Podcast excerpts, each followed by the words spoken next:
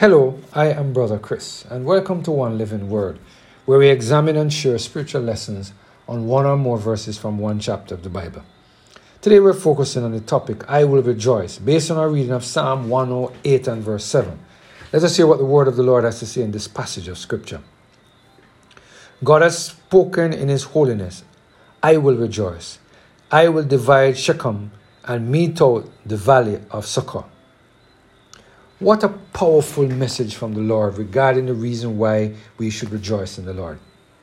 In Psalm 108 and verse 7, we are reminded that whenever God speaks in His holiness, whatever He says will come to pass.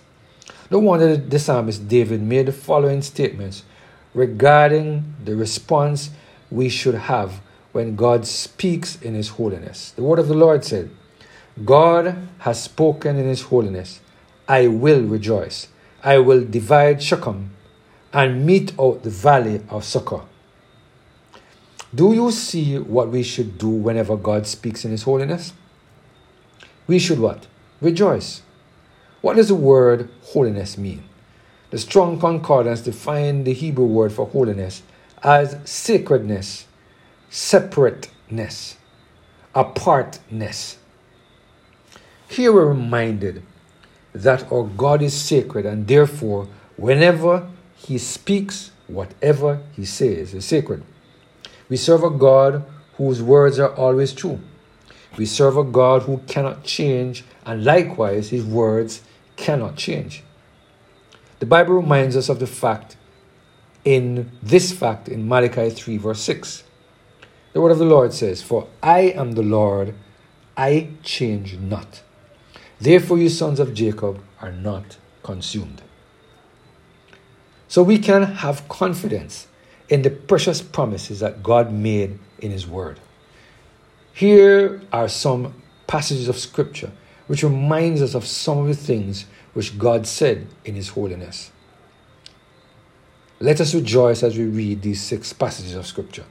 Number one, Fear thou not, for I am with thee. Be not dismayed, for I am thy God. I will strengthen thee, yea, I will help thee, yea, I will uphold thee with the right hand of my righteousness. That's Isaiah 41 and verse 10. Number two, a new heart will I give you, and a new spirit I will put within you. And I will take away the stony heart out of your flesh, and I will give you a heart of flesh. As Ezekiel chapter 36 and verse 26. Number three, the Lord has appeared of old unto me, saying, Yea, I have loved thee with an everlasting love. Therefore, loving kindness have I drawn thee. That's Jeremiah 31 and verse 3. Number four, and they shall teach no more every man his neighbor, and every man his brother, saying, Know the Lord, for they sh- shall all know me, from the least of them unto the greatest of them, saith the Lord. For I will forgive their iniquities and I will remember their sin no more. Jeremiah chapter 31 and verse 34. Number 5. I am the vine, ye are the branches. He that abide in me and I in him, the same bringeth forth much fruit. For without me ye can do nothing. That's John 15 and verse 5. And the last one, number 6. Let not your heart be troubled. Ye believe in God, believe also in me. In my Father's house are many mansions. If it were not so, I would have told you. I go to prepare a place for you, and if I go and prepare a place for you, I will come again and receive you unto myself, that where I am, there ye may be also. That's John 14, 1 to 3. We can rejoice in the Lord because He's good. We can rely on the words of the Lord because they are true and never change. Reflect for a moment on the comments that Matthew Henry made in his in on this passage of scripture. And he said, We must in prayer act faith upon the power and promise of God upon his power and upon his promise. God has spoken in his holiness, in his holy words, to which he has shown by his holiness, and therefore I will rejoice. Verse 7. What he has promised, he will perform, for it is the word both of truth and of His power.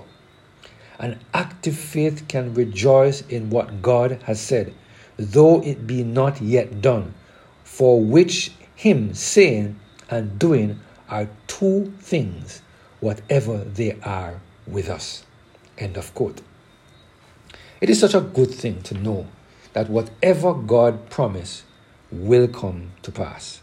Therefore, we can rejoice in the words of the Apostle Paul, which said in Philippians 1, verse 6 Being confident of this very thing, that he which has begun a good work in you will perform it until the day of Jesus Christ.